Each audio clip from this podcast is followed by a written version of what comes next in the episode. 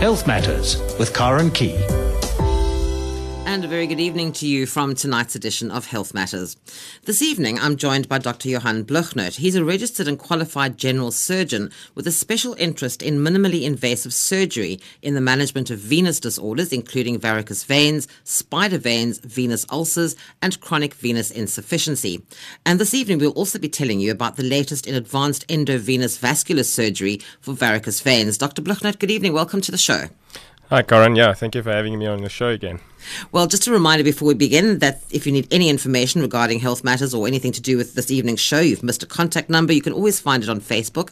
It's Health Matters on SAFM, or you can email me directly on healthmatters at safm.co.za. If you have any questions relating to anything to do with your veins, spider veins, varicose veins, venous ulcers, all those sorts of things, you can call us now on 0892 10 2010. 0892 10 2010.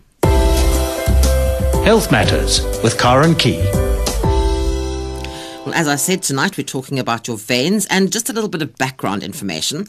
You know, as your heart beats, it pumps blood through a system of blood vessels called the circulatory system. Arteries carry oxygen rich blood away from the heart, and veins return oxygen poor blood back to the heart. Now, your veins are flexible, hollow tubes with flaps inside called valves.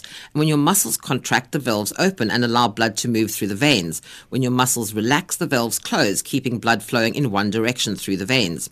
Veins become larger and larger as they get closer to your heart. The superior vena cava is the large vein that brings blood from the head and the arms to the heart, and the inferior vena cava brings blood from the abdomen and the legs into the heart.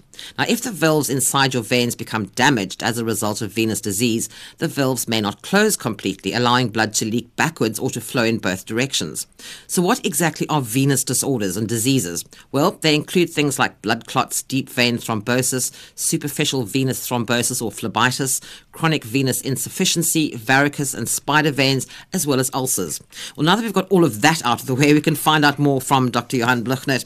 Dr. Blignaut, I think we all are aware of what varicose veins is, possibly not that clued up on what spider veins are. Could you just give us a little bit of background? What exactly are varicose veins?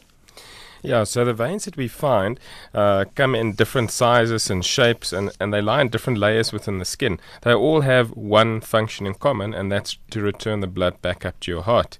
Now, spider veins are the very fine, thready veins that you find right in the surface or in the outer layer of the skin, and they are also the most visible veins. And it's for this reason that m- patients that do have uh, spider veins present more often with those who have it treated, whereas varicose veins is essentially a healthy vein that has turned into a diseased vein.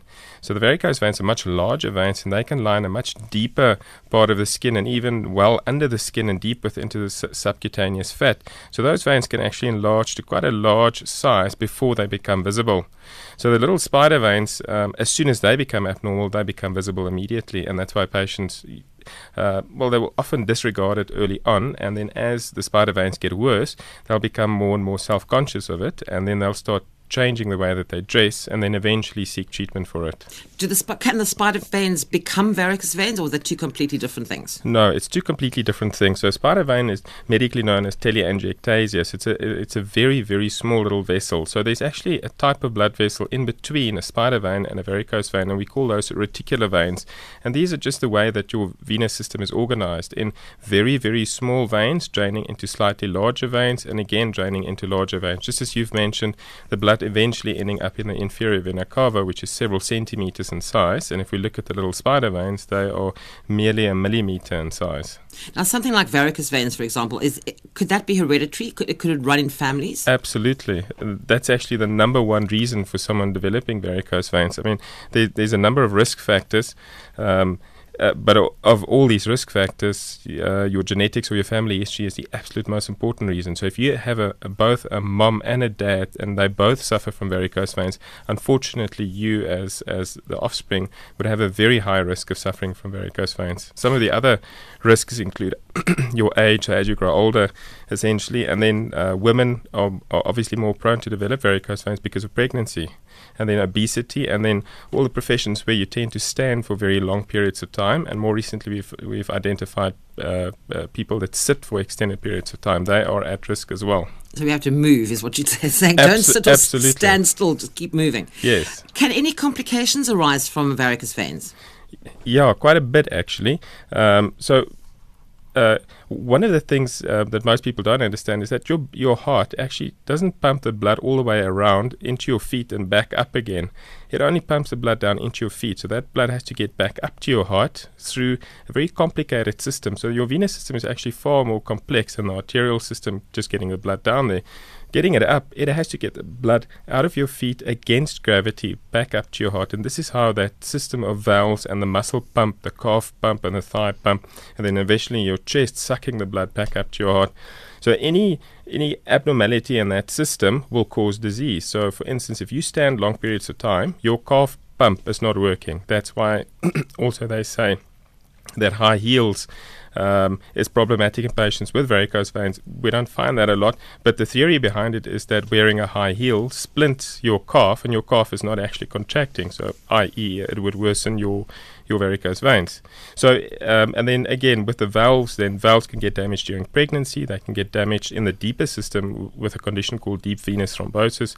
So anything, or, and then with your genetic reasons, where you just genetically have poor quality valves, and at some stage they blow out, and then they start leaking blood down towards your foot in the wrong direction.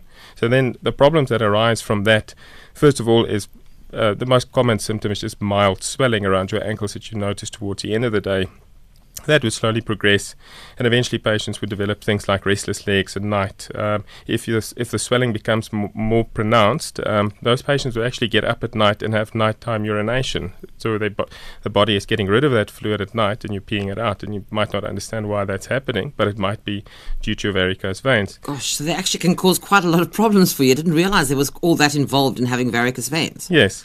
Now the thing is, we I mentioned in the very beginning that there's now this new treatment, or this um, advanced endovenous vascular surgery, which is, I think, if people know about varicose veins back in the old days, people used to speak about stripping the veins, and apparently it was quite a, a major operation or a major situation to go through. But the, this new, it's radio frequency ablation that you use now, is that right? Yeah, so just to go back in the history of this a bit, um, we've been as as a medical profession, we've been stripping veins since 1905. Yes. So it's long overdue for a reinvention. So yeah, so in the early 2000s, um, these new endovenous procedures came about in, in the US, and they started um, treating veins in an endovascular route, meaning that we don't try and go from the outside to try and remove the vein. We just go straight inside the vein and damage it enough so it'll seal off, and your body will reabsorb that vein.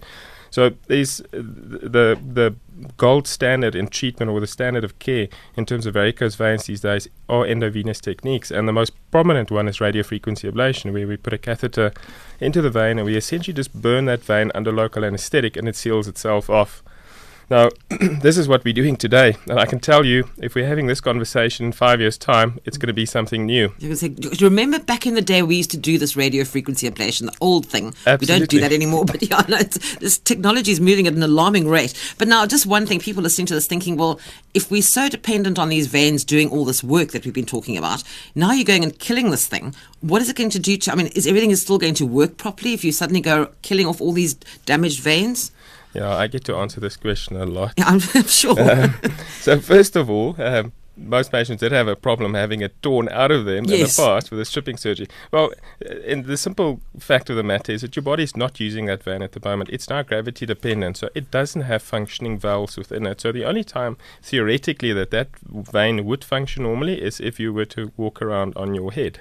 Oh. So gravity doing the job in it. So your your body is removing the blood out of your leg through other veins. So fortunately, your leg has an, a tremendous amount of redundancy in terms of it, if it's venous drainage, and that blood is already leaving your leg using um, other veins. So treating it, sealing it off, actually improves the circulation because now your leg is able to get that the used up blood, so blood without oxygen and nutrients, it's actually able to get that blood out of your leg back up to your heart to have it revitalized to be pumped down into the leg. So it's better rather not having the damaged vein anywhere near you, just get rid of it. Exactly. Okay, and the recovery time from this sort of procedure is a lot quicker as well than was from the stripping procedure. Yeah, so the, the stripping procedure is an extremely damaging procedure. It used to damage um, a lot of the tissue around it, and that, that is also the, the problematic part of that surgery is because of all the trauma of the surgery. Um, with the endovenous techniques, one of the, the things that we do is to isolate the vein with a dimension fluent mixture that we inject around the vein. So that vein is being separated from the fatty tissue and the muscle around it, and it's being isolated. So when the heat is applied to it, it absolutely only treats the vein, and that's why there's minimal trauma to it. And basically, those patients get up off the bed afterwards. This is done under local anesthetic, and they walk out, and they have no pain afterwards. Sure. And before it was quite a quite a long recovery time. Yeah, it's a, it's a week in bed with bandages. Yeah, and it's a very very delayed return back to work and to your normal activities. So this is sounding a whole lot more promising now for all of those people who have who have been considering some sort of surgery for the var- varicose veins. Just if you have any questions for Dr. Blignaut, the number to call is 0892 10 2010 0892 10 2010, and we have our first caller on the line, Francois in Cape Town. Good evening. Good evening, Karen and Dr. Blignaut. Thank You- you, for taking my call. Pleasure. You've got a problem there, Francois, I believe. Uh, just briefly, I'm 71 years old. Uh, I inherited my varicose veins from my mom. In 1972, I had been stripped. Uh, since 1990, I've cycled 15 Argus rides. Uh, three nights ago, I was showering, and after drying myself in the shower, about three inches up from my right ankle, one of my veins squirted blood out about 12 inches. I just want to ask the doctor if it's possible to fix that area. Yeah, Oh. Francois, uh, thank you for your call. Um, what what you've just described now is an extremely common complaint. So very typical history with having undergone a previous stripping. Um, when I see patients like yourself in my clinic, we obviously rescan all of those patients be- because the stripping surgery ha- has such poor outcomes. We see the, the published recurrence rate, meaning veins coming back after stripping operation, is 60%. So it, it's a very poor operation in terms of outcome. So we would obviously have a look at your leg and see whether that vein was adequately removed. Um, very often, a new vein will become incompetent. So it's called an incompetent perforator. It's a different class of vein. So it's a, it's a small vein that actually collect, connects the deep system to the superficial system. And it, it too has valves within it. And if those valves break down, pressure is being transmitted from the deep vein that lies next to the bone to the surface in the skin. Now, those veins in the surface of the skin are not made to accept that amount of pressure, and eventually that vein will stretch out, stretch out. It'll slightly erode through the skin, and then very often in the bathroom, because this is where it always happens after shower or bath, the skin is very vulnerable. It makes a little tear and it starts bleeding, and it can bleed extremely profusely. I mean, those patients are usually shocked and alarmed at the amount of blood that's come out. Fortunately, the simple treatment for this is just to go and sit down and put your leg up against the bath or against the wall, and the bleeding should cease immediately. Um, Yes, the, the, Yeah, thank you, doctor. Is there anything to worry about though uh, if this happens? Well, uh, th- th- that area needs to be treated. So you need to get in and see somebody. Um, there is probably a little segment that would need to be treated. Um, what we generally do is just inject foam sclerotherapy into it. So we find the, the vein that, that's causing um, the bleed and we inject uh, a foam sclerosant and it seals it off. If you don't do it, that area will form a little scab and it's very likely that in a few weeks or in a few months you'll have a bleed again. Thank you, doctor. Is there any way I can phone to ask for help? Um, Francois in Cape Town. Yeah, sure. Uh, if you have a look at my website, veinsurgery.co.za, if you get a hold of me, I can refer you to someone in Cape Town. Because you are based in Durban, Dr. I, Blignaut. I am. I have, I have a clinic in Durban and then up here in Johannesburg. Okay, and what about us poor of us down here in Cape Town? Not Yeah, good. You, you have you have some excellent surgeons. I, I'd be very happy to share their details with you. Okay, Francois, we do have your phone number. Um, do you want us just to call you back with the contact details for Dr. Blignaut in Durban, and then the, the, his office there will be able to put you onto somebody here in Cape Town? I'll appreciate that very much more. Okay, we'll do that. And good luck to you, Francois. Look after yourself. I shall do. Thank Thanks, you. thanks for the call. Good night. Good night. Bye bye. Yeah, so this this is obviously, as you said, now quite a common thing. So when they did the stripping, did they not obviously take the whole vein out then? Yeah, you, you know the patients that that we scan that we see that have had strippings done in the past. Um, I'd say roughly about 30% of those patients, the, the vein that was supposed to be stripped out is still in there. So either the wrong vein was removed, or in 8% of people, you have the duplication of veins. The And, wrong uh, vein. Yes. But surely So- you can see you've got this big bulging vein. Un- unfortunately, you can't. When Oh. you do that operation and you make an incision up in the groin, you are confronted with five different branches, and it, Oh. a surgical error happens, and you often pass the cable. I mean, I've done this myself. You pass the cable down the incorrect vein, and you strip the vein. Often, a patient would have trouble in an accessory vein, and you would strip the accessory vein out and leave the greater saphenous vein behind, and then the trouble is in both of the veins, but you just stripped the one out that you could see. Okay, so maybe this whole radio frequency ablation thing sounds like a whole much of a better deal.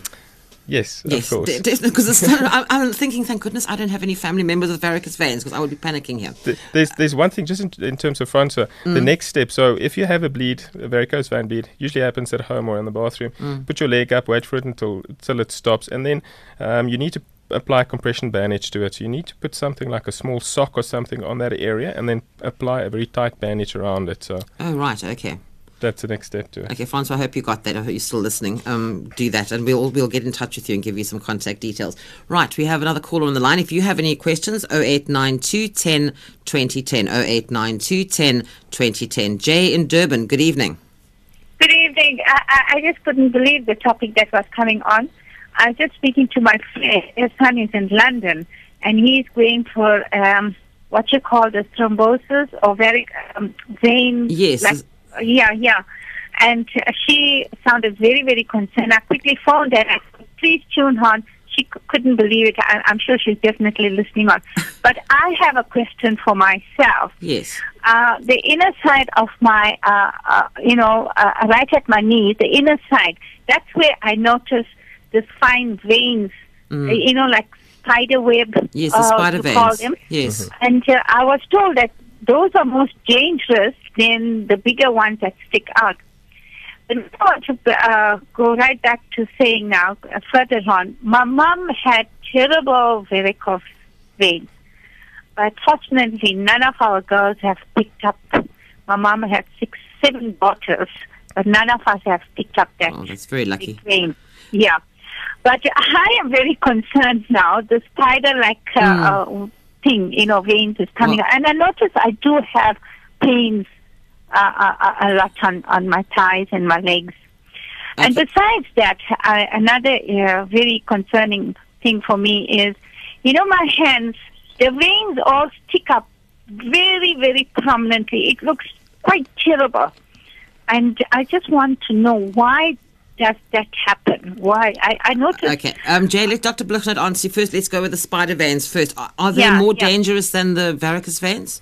No, no, that's definitely not more dangerous. It's a cosmetic problem. So spider it's veins purely is- cosmetic. It's a pure cosmetic problem. It's very rare to have a patient that has true venous insufficiency, meaning there's a valve problem, to present uh, with a valve problem, but with spider veins. It's m- far more often that we see a valve problem plus varicose veins. So and not really the spider veins.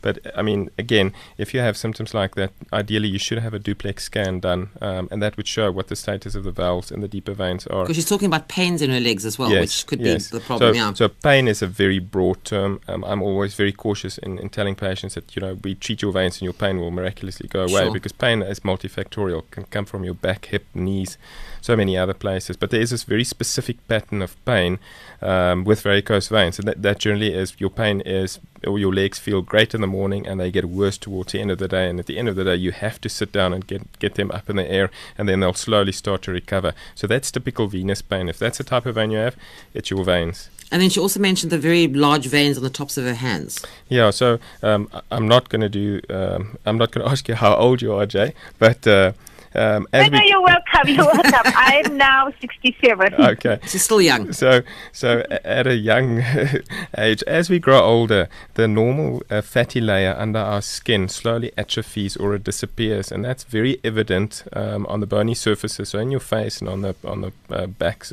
back of your hands. So as that fatty layer disappears, the veins obviously become more prominent. Um, I often get um, patients coming in asking to have these veins treated. Now, it is possible to treat it, and it can be done quite effectively. But uh, I, I, I don't like doing that. I think those veins are important, you know, for all sorts of other medical reasons. So, you know, unless there's a, a very, very compelling reason to do it, I try and steer away from that. So, Jay, obviously nothing to worry about except for the pain in your legs. Maybe just go and have yourself checked out and make sure there's nothing there. Okay. Thank you so much for this topic. You came at the right time because my friend son is going in for this op, and uh, I'm sure she's going to contact him right away tonight in London. All right. Yeah. Thank you, Jay. Nice, to, nice to chat with Bye. you. Good night to you. Bye bye. Um, this radio frequency ablation that we, we and our Jay says her friend was going to go in for this. Um, as you said, it's a lot less traumatic um, to the body itself. Obviously, the recovery time is a whole lot better. Are there, is there any downside to doing this? Yeah, very little. Um, by a little talk, usually with the patients, include the, the possible complications, and I'm going to put it in perspective. Um, the the most common thing that we see is called phlebitis afterwards. It's it, it's an inflammation of the vein. It happens about a, a week to ten days afterwards, and it'll last for a week. And it merely feels like a pulled muscle in your thigh. Some and it's not, not everybody's going to get that. It's No. just- it might happen. Exactly, 10 to 20% of cases. And, and it won't interfere with your normal day to day activities. The patients that are most frustrated by it are people that exercise quite uh, strenuously. So they have difficulty going back and, and exercise at their normal intensity. So generally, you need to rest your legs for a week or two f- uh, if you do strenuous exercise. If you don't do strenuous exercise, this is not really going to bother you. Then uh, some of the other possible complications again is where the needle goes in, and all of this is done through a needle opening. So we're talking about a two millimeter opening in your skin, nothing more. There are, there's no cutting involved. So where the needle goes in, you can potentially get an infection. So the quoted rate there in the in the in the scientific journals is less than one percent. We've seen it even less than that, closer to 0.1 percent. If it happens, you take an antibiotic for the infection, and then the more serious complications would include something like a deep vein thrombosis. So actually undergoing the surgery can trigger a deep vein thrombosis. Again, it's an extremely rare complication and it can be treated very effectively. We, we would have to put you onto an anticoagulant, meaning we have to thin your blood for six months afterwards. So in my own sort of series of patients, we've done 2,000 of these procedures now, and we've had two patients with, with a DVT. So it, it's 0.00 something percent um, that the actual risk is. And your risk is greater in, in your elderly patients, pa- patients that are immobile. Um, the patients that the, two patients that we found, they were both close to their 80s, um, and unfortunately not that mobile. And and those are greater risks for developing a DVT than the actual procedure. Your your risk of suffering a DVT after other surgeries like uh, pelvic surgery or orthopedic procedures are far greater than this procedure. Yes, it's, I'm almost like too scared to go to hospital these days. You know? it's just me. Right, if you have any questions, 0892 10 20 10. Maggie in Umtata, good evening. Good evening to you, Karen. How are you? Very well, how are you? Uh, I'm a victim of varicose veins. Oh my well. goodness. Oh dear, I'm so sorry to hear that. Yeah. Okay, what I want to find out from the doctor is uh, I have varicose veins, and there was a time when I even had ulcers. What caused uh, ulcers? Because I've got scars on my leg. Mm. And when I went to one of the doctors, he said those uh, those ul- ulcers are caused by varicose veins. What would have happened? then? That's the venous ulcers, Dr. Blignaut. Yeah, so that that's a dreaded complication from venous insufficiency. So th- we we grade um, venous disease from grade zero, where there's visually nothing to see on the legs, to grade six, where there's an open ulcer on your leg. Now, no no one truly understands why we develop um, venous ulcers because of venous reflux. There are various theories um, suggested. But what we do know is, is that uh, venous reflux, or the fact that the blood deoxygenated, uh, poor quality blood flowing back down to your foot, plays a major role in it. And if we can correct that, those ulcers tend to heal.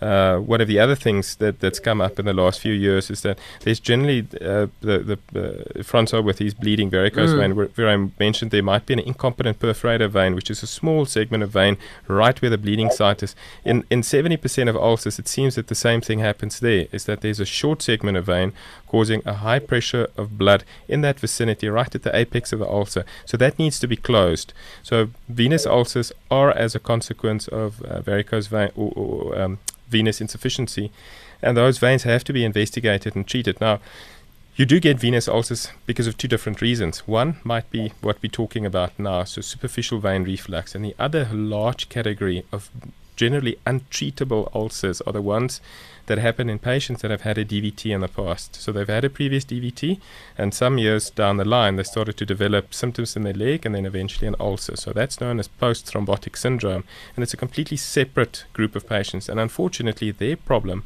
lies in the very deep vein, and those patients or those ulcers are not treatable. Maggie, as you, have your ulcers healed now? What is the situation? Um, no, the ulcers have now healed because I, I, I use the stocking for the. The stockings, for the okay. varicose- That's Yes, right. but uh, uh, there are times when you know there's still those blisters. They do come up again. The blisters, What yeah. can I do now? Okay, so he's getting blisters coming up now. So, so Maggie, just so, uh, have you had a blood clot in your leg before? Sorry. Have you ever had a blood clot in your leg?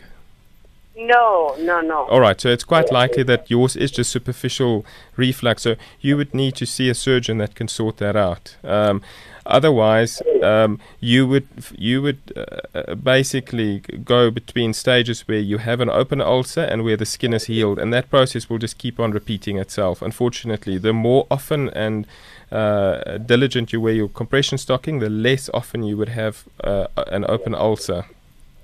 So basically, Okay. keep wearing okay, your do I have stockings. have these varicose veins uh, stripped out or what? Oh no! Mm. Must she get? She wants to know she should she get rid of the varicose veins because she has that on top of the ulcers now. Yeah, it, it, it's the same process. So you have venous reflux, the, the valves that are leaking, and it's manifesting itself through two things in your case A, varicose veins, and B, a venous ulcer. So having the, the vein reflux sorted out would improve or change both of those conditions. So ideally, you need to see a surgeon that can do a duplex scan on your leg and determine whether there's superficial vein reflux. And if that is there, that need to be treated. Oh, I think I can do that, but uh, I really don't know which doctor I can go to. You're in I um, you're in Umtata. Doctors in Durban. Mm. Durban. Yeah, you normally go to doctors in Durban. Yes, Well, come visit yeah. us in Durban. Yeah, there, uh, Maggie, there is a website. It's veinsurgery.co.za. You can have a look there, and there's lots of information there and contact details. And maybe get in touch with, with Dr. Blignaut's office in Durban, and they can possibly put you in touch with someone who could help, who could assist you. Oh, okay. In fact, if they can contact me because uh, I'm using the the, the standard of uh, the South South African Defence Force uh, um, medical aid. Oh, So okay. the doctor I have to use must be in their system. Oh, right. Okay. But then maybe, maybe just get in touch with the office, with Dr. Blignaut's office in Durban, and they'll be able to help you from there. Okay, if they can give me their numbers. Okay, I'll, I'll give out the numbers. Uh, can I give out the office number, Dr. Blignaut? Yeah, absolutely. It's the 031566 You are too big. Okay. I have to wear my glasses. Okay, Maggie, I'll give it out again in a moment. So go off and get all your pen and paper and your glasses and give me a couple of minutes and I'll give out the number again. Yeah, I've got the pen. Oh, Are you oh. ready? It's 031 Oh, three one yes, 566 five six six 3960. three nine six zero. Thank you very much, Karen. Good luck, Maggie. You are such a good girl. Good Thanks. night. Good night to you. Right, off to Port Shepstone. Alice, good evening. Uh, good evening. Hello. Thanks for the wonderful program. Pleasure. How can we help Uh, you, Alice? Uh, my problem is, for the past two years, I do have very varicose veins. I have it, I mean, I always wear my stockings, but in the past two years, it's gone there. I'm 66 years old. I went and saw, you know, someone, and we arranged all the procedure for what the, for the procedure that you are now, um, you know, discussing. And my medical aid turned it down, saying that it's Mm. cosmetic surgery. Yeah, the You Dr. know, I I- cannot put my two ties, all right? I'm size 37, yeah, this, 91 centimeters. I cannot put my two legs together and sleep because the the bulges, you know, of the vein hurt each other. that's I don't know if you, that's terrible. Your line, I- your, Alice, your line is vein- Alice. my Alice, sorry. Alice, your line is really bad. We can we can't hear you terribly well. Can I just try and find it? You said that you've got very bad varicose veins. You are we- you have been wearing your stockings, and when you made Yes. inquiries about having this um, new procedure done, Procedure. your medical aid has turned it down. Is that what you're saying? Because they said it was yes. cosmetic. And that was the first time in five years that I used my medical aid. Uh, Alice, Oh. can I just ask uh, which medical aid are you on? Uh, it was well, a mid shield. And Med do Shield. you know, two Okay. of my relatives did do this procedure and they suggested it to me. They Yes. were on the medic, I mean, on a hospital plan, but they successfully did it. Yeah, it, But it's I some, was, Alice, sorry, just hold on a second. Alice, just hold on a second. It, Okay, it sometimes just okay. take, takes some motivation from the from the surgeon in terms of the procedure. Um, it is unfortunate that, that there are some of the medical aids, and unfortunately we're talking about four or five medical aids here that that that still look at this surgery as a cosmetic procedure simply because they are uh, they are completely clueless. There's no other word to describe them. Well, poor, poor Alice says she can't even sleep at night Yes. because her legs can't touch each other. They're so bad. I am 66 years old, and I do not show my legs because I wear Yes. a pair of pants or an Indian traditional But Punjabi it's, but it's uncomfortable for you, Alice. Yes, it is. But I subsequently changed my medical aid. The, uh, And now, January. and now may, maybe they'll help you with this. I don't know. I'm a little bit scared about approaching them now. No. No, you should approach Okay. them. There, there's there's literally about four or five medical aids out of the nearly hundred medical aids in the country that that uh, don't cover this procedure. Um, Okay, all it the was Medshield that didn't cover it. yeah, the, the, But the, I subsequently changed to Caesar, and I checked before that, do they cover it? they, they sees yes. yeah, as Well, far as I'm go. aware, they, they actually do cover it. Well, then the, you- the major medical aids, the, the top five major medical aids, all cover this procedure. And So it, ma- and it's paid out of your hospital plan or your in-hospital major risk benefit. Yes, the other two relatives did go to a hospital Mm. plan. But anyway, thank you very much. I got your telephone number, and I'm going to phone the doctor. Well, uh, you're in Port Well, Shepstone. while I- you gave yeah. it to Alice, I took it down. Okay, you've Very got good. it. Thanks, Alice. Well, good good luck to you. I hope you can get it much for the sorted out. lovely program. It's a pleasure. And I'm an old lady. That's why I was very upset they turned me down. Oh yes, Thank shame. Good luck, Alice. Thanks. Bye. Good night. Yeah, I, I love these medical aids when they they everything is suddenly cosmetic when they don't want to pay for something. You know, Yeah. fascinates me. Anyway, right off to Pietermaritzburg. Steve, good evening. Uh, good evening, Karen. Hello. The cell phone's the cell phone's battery is about to die, so Oh. I'll just get quickly. quickly. Okay. Does this does this new procedure of Dr. Blignaut um, replace uh, the Powell's hemorrhage treatment that was previously so painful? No, I don't, I don't think so. Does No, it? Unfortunately, not. There are new surgeries available for um, piles and hemorrhoids uh, that don't involve um, ex- ex- excising them in that Mm. very painful manner. Um, yes, you should speak to your general surgeon. There are, there are specifically two new procedures available. Oh, that sounds promising. Steve, go and make inquiries. Okay, thanks. Thanks so much. Karen. Good No night. problem. Bye bye. Yeah, I think the way technology is going, we're not going to have to go through this almost medieval torture when we go for certain procedures. Because No. I, sometimes, you know, I think that the mere thought of going in for some of these procedures in the past was enough to put you off, and you just suffered anyway because you thought that's going to just be worse than the suffering. Absolutely. There's lots of patients that actually come in that say, listen, I've had veins for 20 years, Mm. Yeah. but I couldn't bear having a stripping done. Now it's not so bad, Yes. and recovery time is really quick. It, it's one day. Well, I can tell you, I can I can just give you a sneak preview. We, we're bringing this into the country in the next month or so. Uh, where the next evolution, essentially, of this is not even to burn the vein. We simply ins- insert a long catheter and we inject super glue and we just glue the vein. Oh, you are kidding me. Yeah, no. Super glue. Yeah, I was just at the. It's just like that is seriously something out of science fiction. yes, absolutely. I was at the International Vein Congress about two weeks ago, and yeah, it, it's going to undergo a new um, evolution in, in the treatment of veins. So now we're going to get sprayed full of super glue. I mean, that's hilarious. Yes.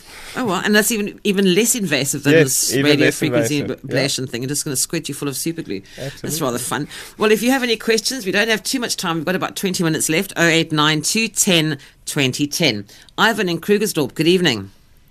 Evening. Hello. And evening to the surgeon. Um, I, I'd like to ask. Uh, I, I seem to have one leg that's colder than the other, and I've got a, a feeling that uh, I'm developing knee problems in in the cold leg. Uh, I wonder if, if this is due to a vein problem, and I also uh, just struck me uh, w- why you were only talking about veins.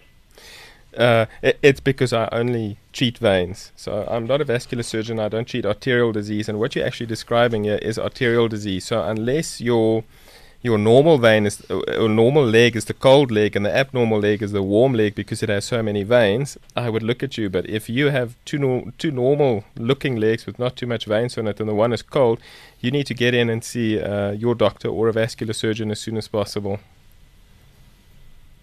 Okay.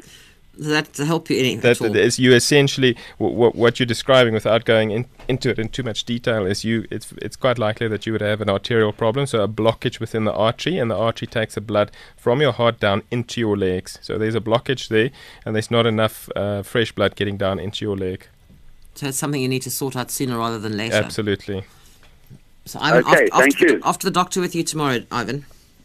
Okay. Okay, Bye. good luck. Thanks. Good night.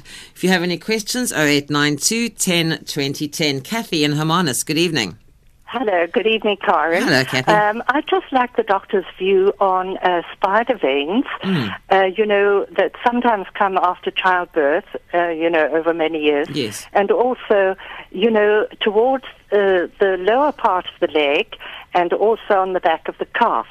Could that be caused by many years of hiking up high mountains and down vales?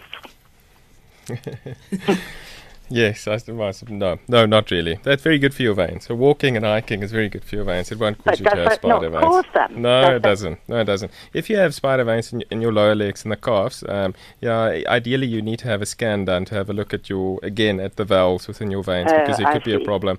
Um, generally, if we see spider veins, um, as one of the previous callers mentioned, right on the inside of the knee, that little patch there, and then um, the majority on the outside of the thigh.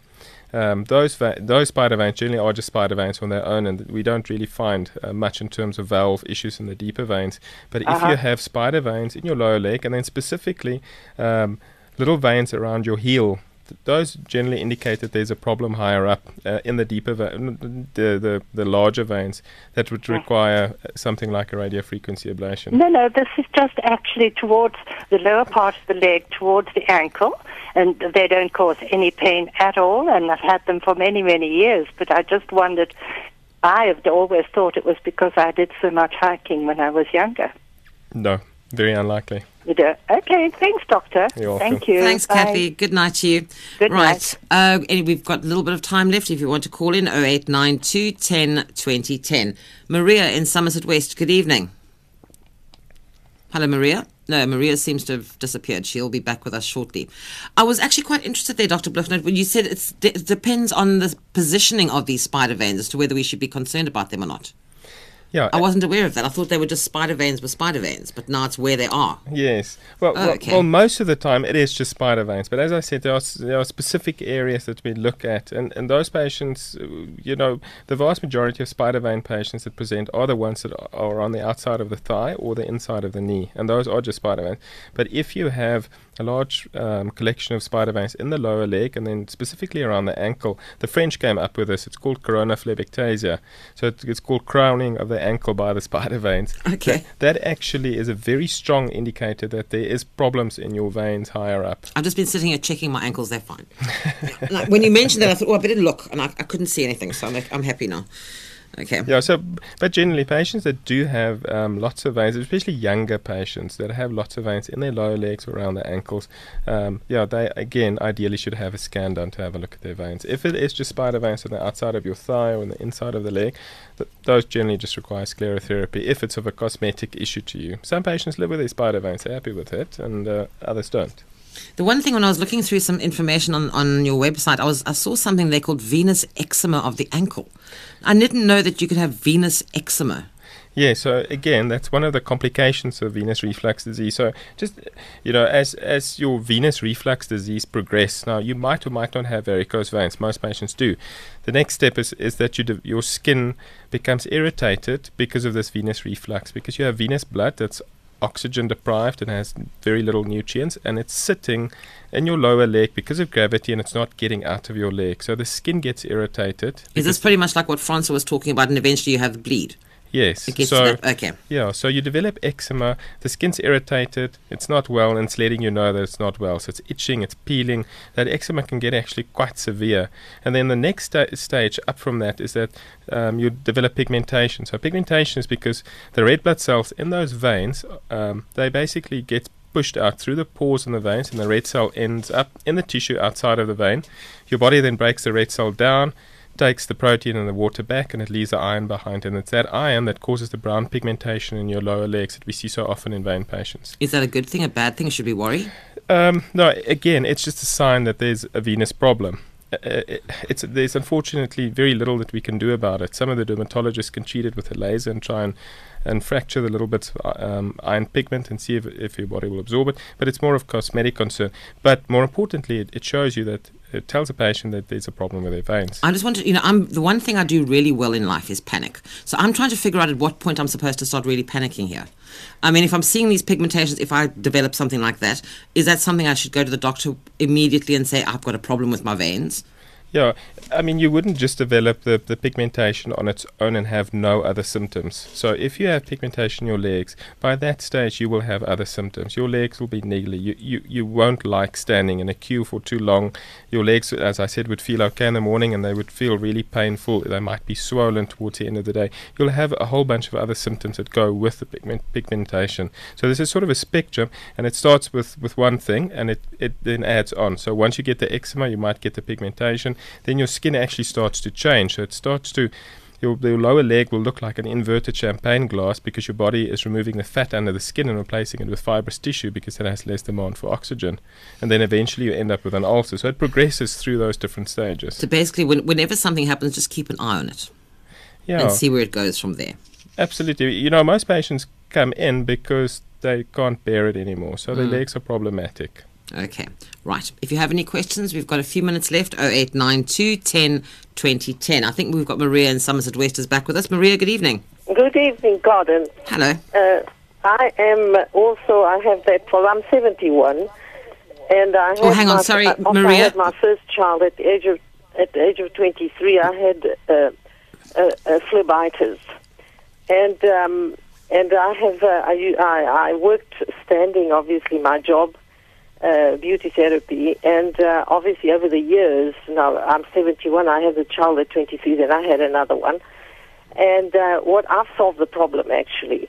I uh, had a strip done on the on that particular leg, the stripping in Johannesburg about 17 years ago, and obviously um, one uh, another vein came out and so forth and so forth, and I've got a bit of pigmentation.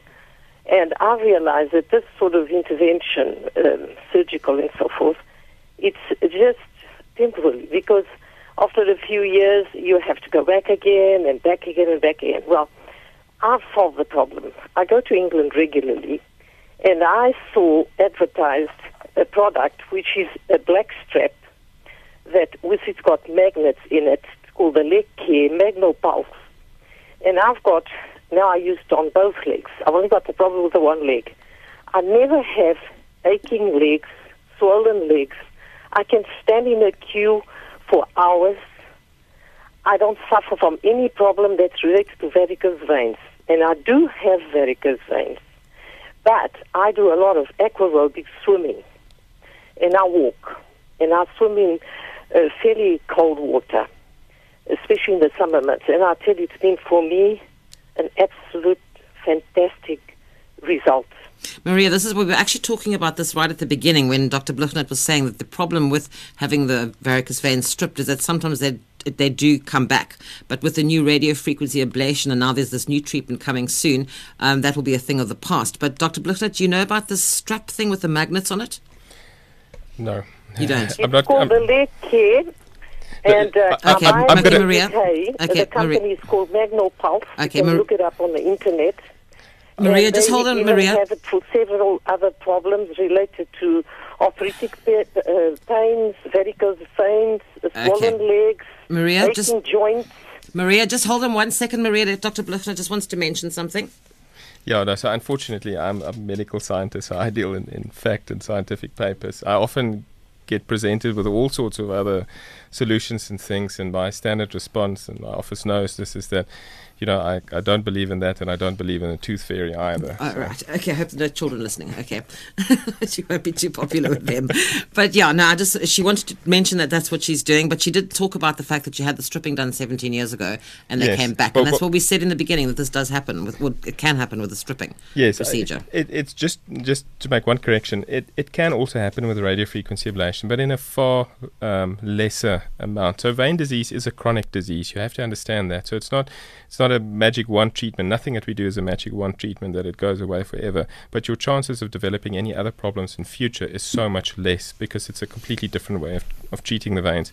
So this caller also mentioned that she did a whole bunch of other things. So those swims things, and she walks yeah, and- mm. absolutely. So yeah, so if you if you are active like that, your veins are going to be better. Your legs are going to be better. You'll have less symptoms. Yeah, so that's always, as you said in the beginning, the problem comes in when you're not that mobile. So Yes. she seems to be doing the right thing as far as moving around is concerned. Absolutely. Right, coming down to 10 minutes left 0892 10 2010. Edith in Durban, good evening.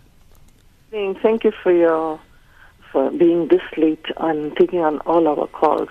It's a pleasure. Uh, I would like to say that I've got varicose veins, and uh, I notice when I massage it and I hold on to the bone next to the vein, it's there is some relief, you know. And uh, the more I stand or the more I walk, it pains. But uh, when I exercise, it does help. But it's like this vein that is like protruding, you know. It's quite big, just below the knee. Yeah.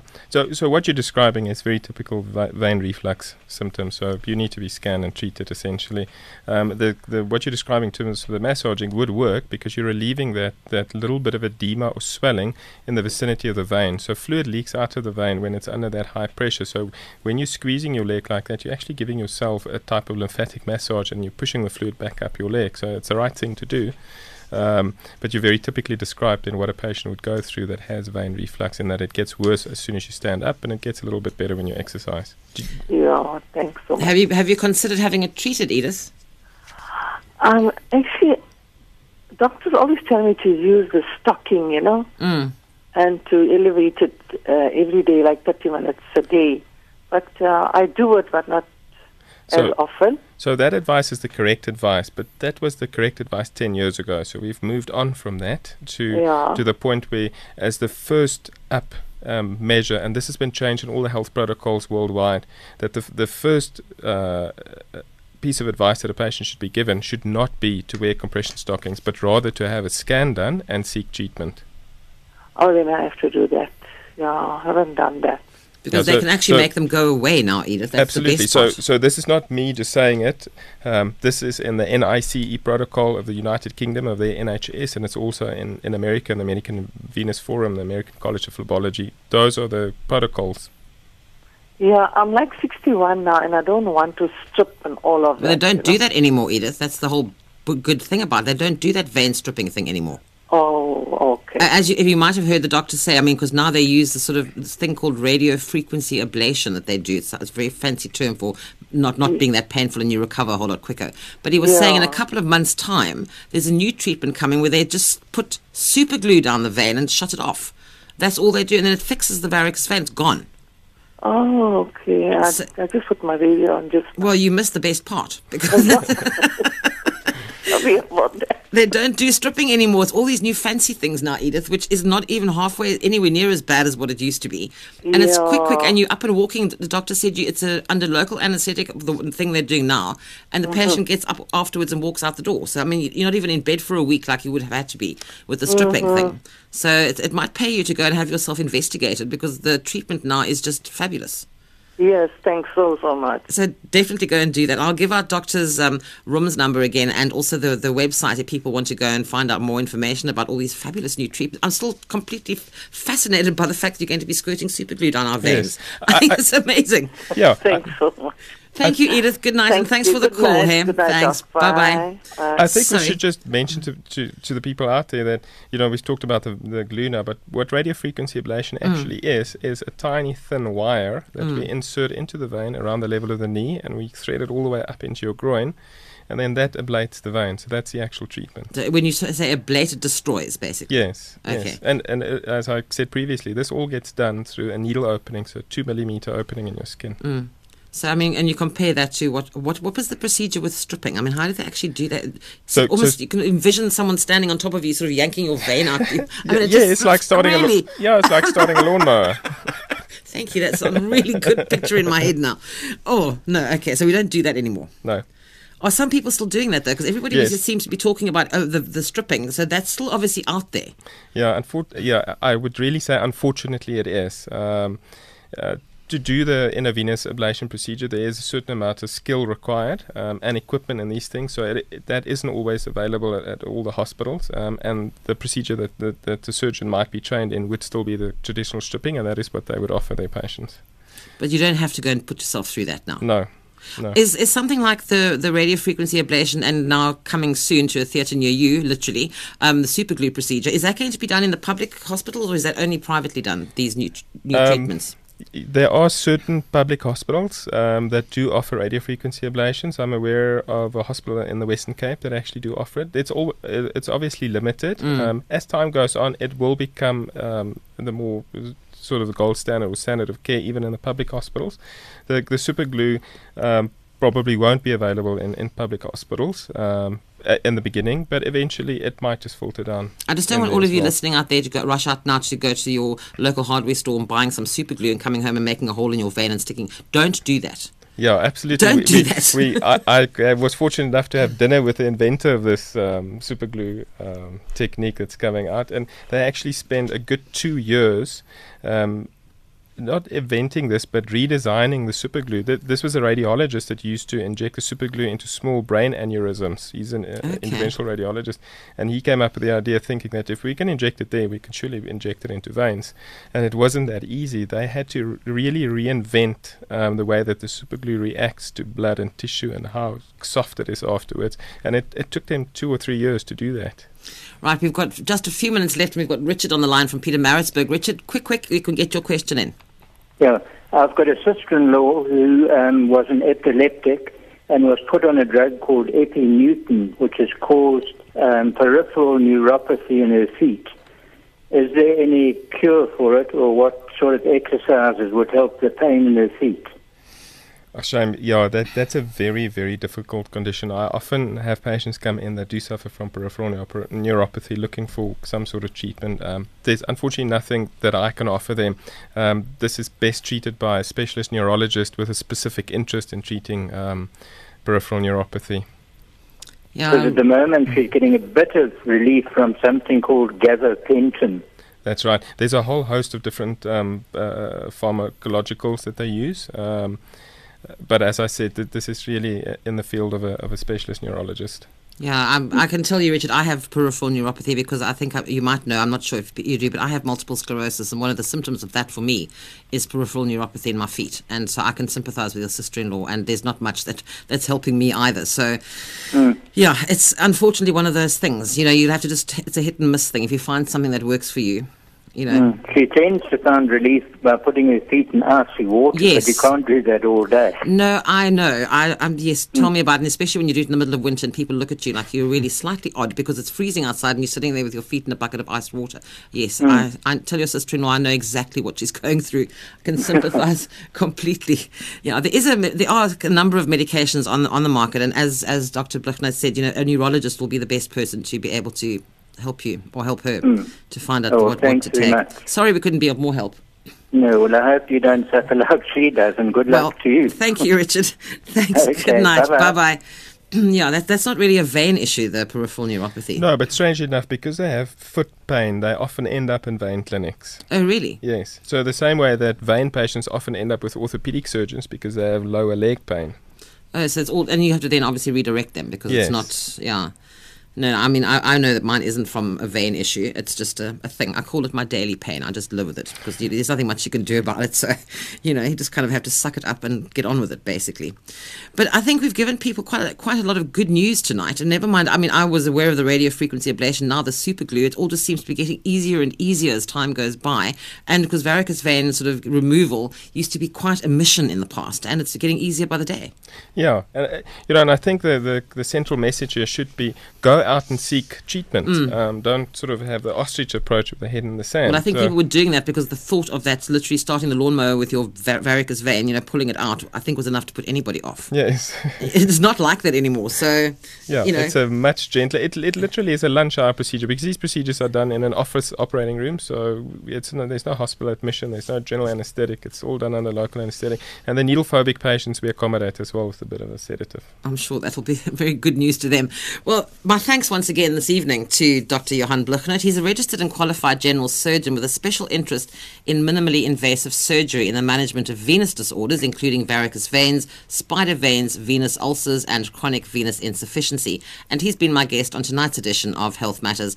Dr. Blignaut, thank you very much indeed once again for your time. I think it's been a very useful and informative evening. So thank you so much for joining me. Yeah, thank you, Karen. I really appreciate it. And for all of you out there, go off and get your pen and paper. I'm going to give you those contact details in a moment, so be ready. But in the meantime, if you've missed anything on the show, you can find it on Facebook, Health Matters on SAFM, or email me, healthmatters at safm.co.za. Those contact details for Dr. Blignaut. The website is veinsurgery.co.za, and the office number in Durban 031 566 3960. If you missed that, just drop me a mail to healthmatters at safm.co.za. Well, that's it for Health Matters for this week. I'm Karen Key. Thanks for joining me, and I'll be back with you again tomorrow evening just after nine with Time to Travel. It's time now for some nighttime music with Stephen Kirker. Hello, Stephen.